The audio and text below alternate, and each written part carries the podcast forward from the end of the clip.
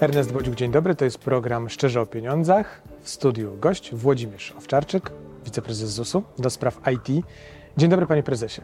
Dzień dobry, panie redaktorze. Dzień dobry państwu. Spotykamy się, żeby porozmawiać właśnie o mm, problemach IT, w ogóle o informatyzacji. E, Mówię o problemach, bo chcę zacząć od pewnego przykładu, mm, który ostatnio mnie spotkał, a pan jako specjalista powie mi, jak powinienem się zachowywać, bo wy jako ZUS macie generalnie bardzo duże doświadczenie w e, zabezpieczaniu czy ostrzeganiu przed niepożądanymi zachowaniami na, e, w kontekście zachowań informatycznych. Dostałem takiego SMS-a, brakuje ci 2,50 do rachunku za e, prąd. Dopłać pilnie, bo inaczej wyłączymy ci prąd. No, teoretycznie wiem, że nie powinienem tego klikać, ale chyba nie wszyscy wiedzą. Jak to jest z takimi e, wiadomościami, które dostajemy? To jest ewidentna, ewidentna próba kradzieży naszych danych czy wymuszenia tych danych? Podobnego SMS-a dostali prawie wszyscy. Ja też takiego SMS-a dostałem. On dotyczył akurat paczki, która gdzieś utknęła i nie mogła dotrzeć przed świętami. I tak, panie redaktorze, to jest taka próba wyłudzenia naszych danych. Najlepszą sprawą, jaką można zrobić, jest nie klikać w, tego, w ten link i zastanowić się, e, czy my rzeczywiście zamawialiśmy takie usługi, czy nie ma innego sposobu, żeby sprawdzić, czy ta paczka, czy też e, ten rachunek nie został opłacony. Na pewno najgorszą rzeczą jest podejść do tego bardzo e, emocjonalnie i od razu kliknąć. Taki link może wy, wywołać program, który y, zainfekuje nasz komputer, lub też będzie próba, będzie dokonana próba wykradzenia naszych danych lub też pieniędzy z konta. A proszę mi powiedzieć, tak przechodząc trochę na płaszczyznę e, ZUS-u, jak wy przed tym się bronicie, przed, tą wy, przed tym wyłudzaniem czy kradzieżą danych? No bo przecież tak sobie myślę w tej chwili, w tej chwili e, do waszych platform logują się pewnie, czy logowań są miliony. Podszywanie pod ZUS, czy pod strony ZUS-u, czy pod inne instytucje, no pewnie ci przestępcy próbują takie rzeczy robić. Jak się zabezpieczyć przed czymś takim?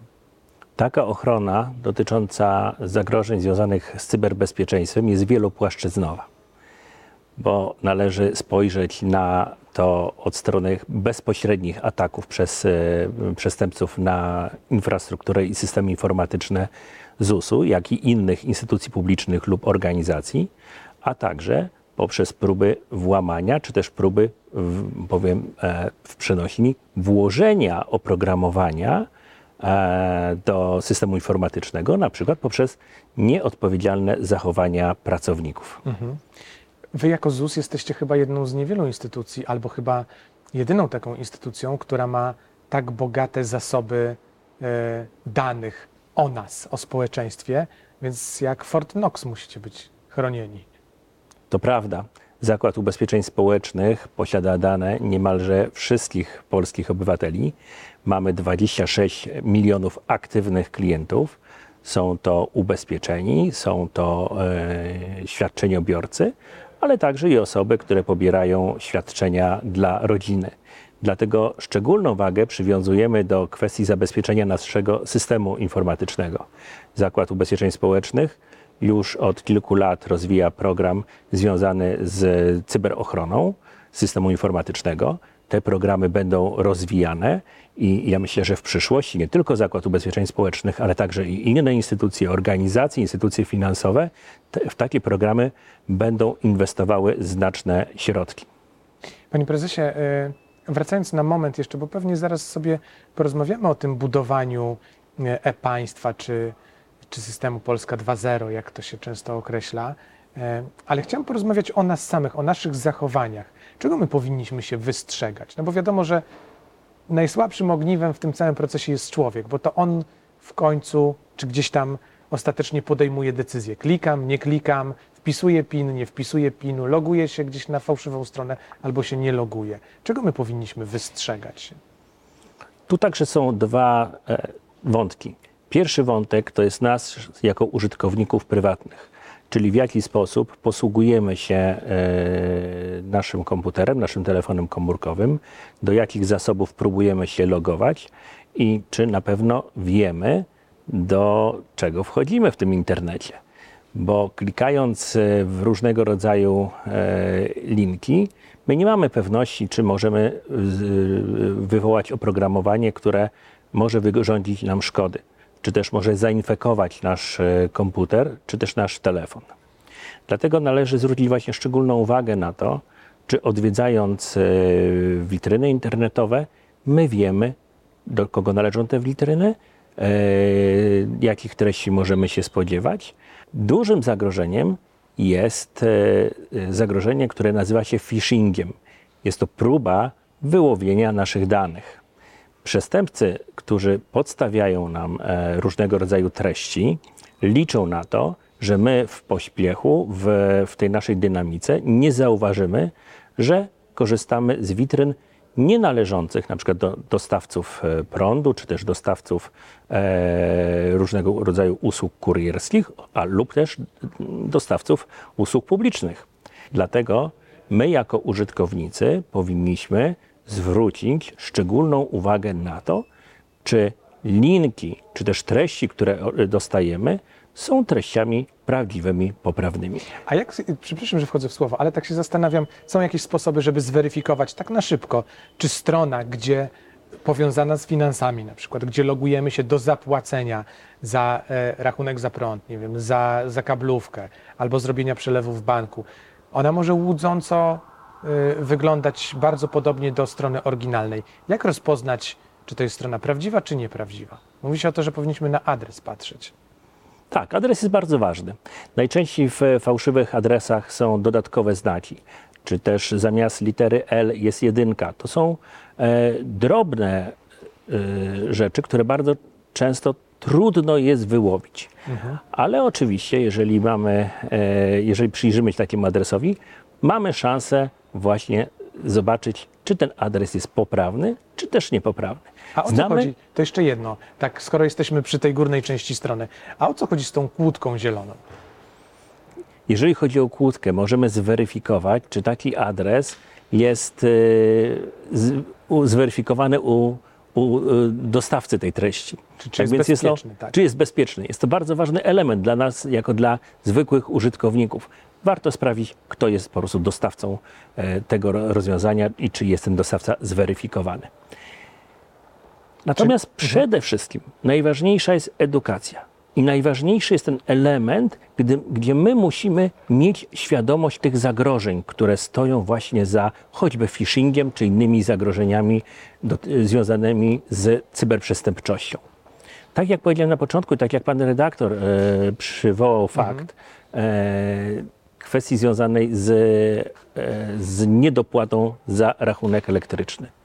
Najlepiej to zweryfikować bezpośrednio u operatora, albo też e, zweryfikować na stronie tego operatora. Natomiast nie klikać w linki, które są wysłane za pośrednictwem albo SMS-ów, albo maili, które e, często składają się z dziwnych, przypadkowych znaków.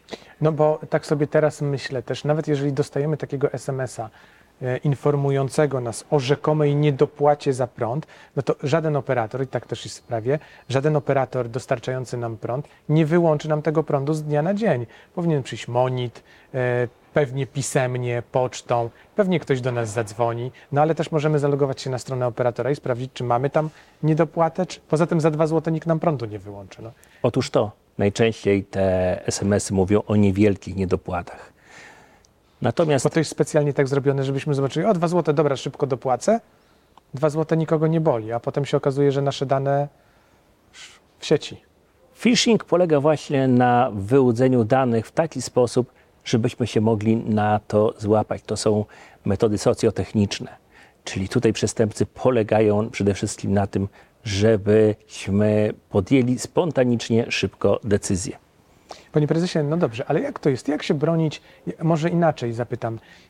Gdybyśmy na to mogli spojrzeć tak ogólnie, z góry, no bo ta cyfryzacja naszego państwa, zresztą na przykładzie ZUS-u, postępuje w, w tempie niesamowitym. Kolejne usługi, które mamy, społeczne usługi, realizowane na przykład właśnie przy pomocy instytucji, y, są dokładane do tych do tej listy. No więc my szans na to, żeby gdzieś e, przypadkowo wejść nie na taką stronę jak trzeba, mamy bardzo dużo. Więc jak generalnie patrząc na wszystko, my powinniśmy się zabezpieczać, chronić? Czy to tylko po naszej stronie powinno być, czy na przykład, nie wiem, twórcy stron albo instytucje powinny edukować, informować, zabezpieczać się też? Jak to powinno wyglądać, ten całokształt taki? Edukacja jest najważniejsza. Mamy świadomość, że nasze życie w znacznej mierze przeniosło się w strefę cyfrową. Takie urzędy jak Zakład Ubezpieczeń Społecznych otwarte są 24 godziny na dobę. Znaczna część usług jest dostępna wyłącznie z poziomu platformy usług elektronicznych, jak choćby możliwość wnioskowania o świadczenie, o świadczenia dla rodziny 300 czy też 500. Z tego korzystają miliony Polaków. I najczęściej urzędy odwiedzamy późnym wieczorem. Tak, gdy dzieci pójdą spać, my mamy czas udać się do urzędu. Mhm. Tak więc ten trend, gdzie my będziemy korzystali z usług cyfrowych państwa, on będzie się rozwijał. Z tego będą korzystali właśnie cyberprzestępcy. E, I te, te wektory, te ataki cyberprzestępców będą kierunkowały się raz w e, uderzenia w sam system informatyczny instytucji, i tu my, jako instytucje publiczne czy też organizacje, musimy się przed tym zabezpieczyć, stosując różnego rodzaju środki techniczne, ale także e, ci cyberprzestępcy właśnie będą próbowali wyłudzić dane. I tutaj ta edukacja jest bardzo ważna, bo my, jako instytucje publiczne i Zakład Ubezpieczeń Społecznych takie działania prowadzi między innymi wśród pracowników Zakładu Ubezpieczeń Społecznych, edukuje, w jaki sposób należy zachować taką higienę, e, jeżeli chodzi o poruszanie się, bezpieczne poruszanie się w internecie i korzystanie z treści. To zatrzymajmy się na moment tutaj. Jak Pan mówi właśnie o tej higienie poruszania się po e, internecie. Podstawowe rzeczy to co? Jak my powinniśmy co my powinniśmy robić, żeby, no, żeby ten, to nasze funkcjonowanie w sieci było dla nas bezpieczne? Przede wszystkim powinniśmy mieć aktualne oprogramowanie. Aktualne oprogramowanie systemowe, czy też na telefonach komórkowych, czy też na komputerach, z uwagi na to, że producenci wychwytują różnego rodzaju podatności i je usuwają. Czyli mówiąc wprost, jeżeli przychodzi nam powiadomienie o aktualizacji systemu, to tak mamy robić, a nie odrzucać i działać na starym systemie, który będzie miał jakieś tam dziury. Tak? I należy to zrobić jak najszybciej. Druga rzecz to jest aplikacje, z których korzystamy. Także należy je aktualizować. Producenci aktualizacji w taki sam sposób podchodzą do aktualizacji oprogramowania, usuwając luki i podatności. A trzecia rzecz mhm. to jest mieć zainstalowane oprogramowanie antywirusowe i najnowsze y, biblioteki, czyli też należy aktualizować to oprogramowanie antywirusowe. A jeżeli chodzi o takie rzeczy, które same, sami możemy zrobić, na przykład hasła, często jest tak, że my albo nie zmieniamy tego hasła, albo zakładamy takie hasła no, łatwe do zapamiętania, czyli proste. Hasło to można porównać e, hasła do kluczy do naszego mieszkania. Tak jak strzeżemy naszych e, kluczy do mieszkania, tak samo powinniśmy strzec haseł. Dokładnie są takie same zasady, czyli proste hasła to są proste klucze, łatwe do złamania. Nie należy stosować tych samych haseł do różnych e, naszych e, witryn zasobów. Powinniśmy te hasła mieć różne. I e, im dłuższe hasło, tym trudniej takie hasło systemowo złamać. Tu można powiedzieć, że to nie o tyle sami cyberprzestępcy głowią się nad łamaniem haseł, tylko są algorytmy, które potrafią to mhm. doskonale robić. Tak więc proste hasła są bardzo szybko możliwe do złamania.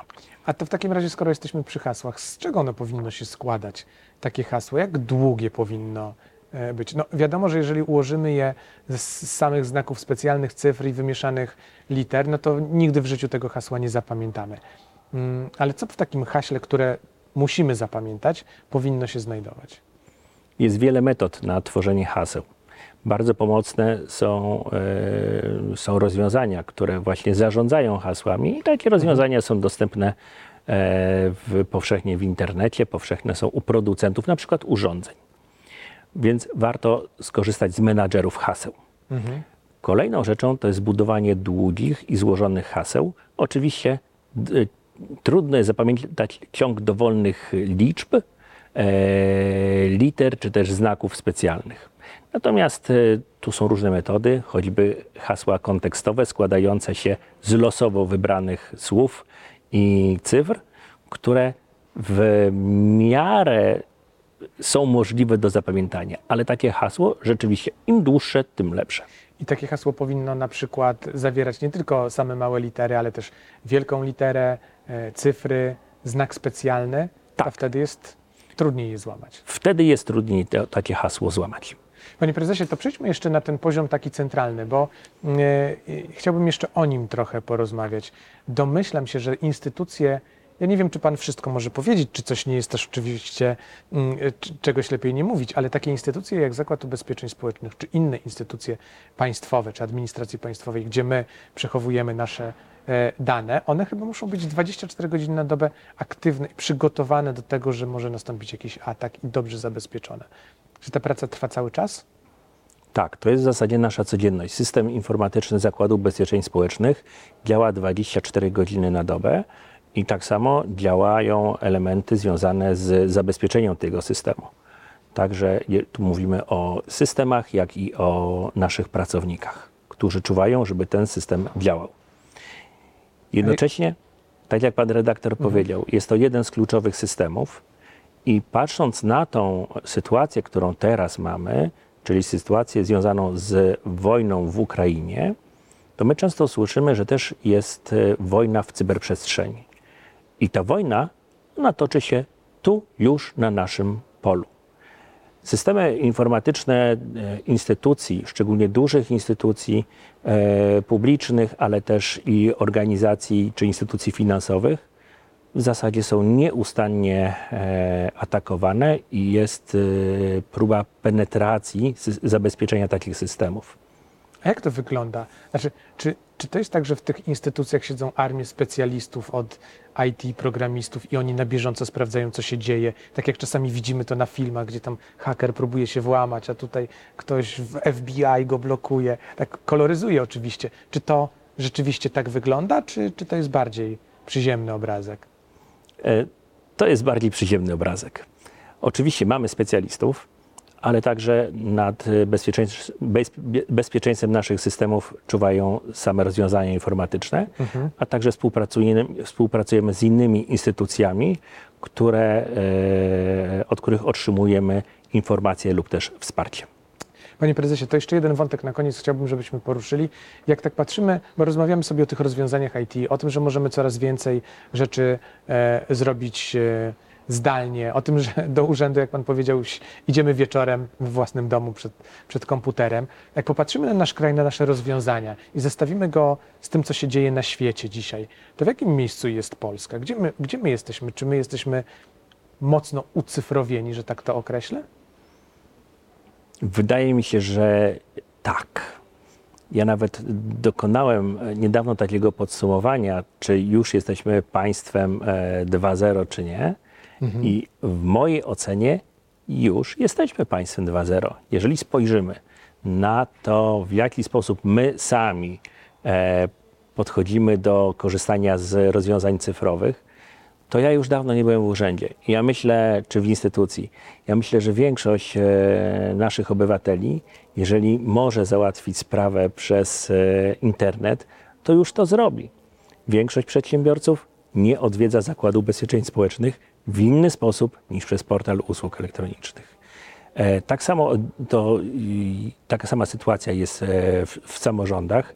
Większość samorządów, większość dużych miast ma doskonałe serwisy informatyczne, gdzie można e, sprawy załatwić właśnie nie wychodząc z domu. Możemy spojrzeć przecież na ochronę zdrowia i e, internetowe konto pacjenta Możemy spojrzeć na elektroniczne zwolnienia lekarskie z mhm. Zakładu Ubezpieczeń Społecznych. Możemy spojrzeć na e-recepty. Czy my już potrafimy bez tych rozwiązań żyć? Czy potrafimy dalej funkcjonować w świecie papierowym? No w sumie to nie pamiętam, kiedy miałem receptę, żeby w aptece ją zrealizować. Otóż to. Dlatego właśnie e, pokusiłem się na to podsumowanie, że my już jesteśmy państwem 2.0, czyli my już jesteśmy państwem cyfrowym. A na tle innych krajów jak wypadamy? Myślę, że całkiem nieźle. Dziękuję bardzo. Włodzimierz Owczarczyk, wiceprezes ZUS, był moim gościem. Dziękuję bardzo. To był program Szczerze o Pieniądzach. Ernest Bodziuk, do zobaczenia.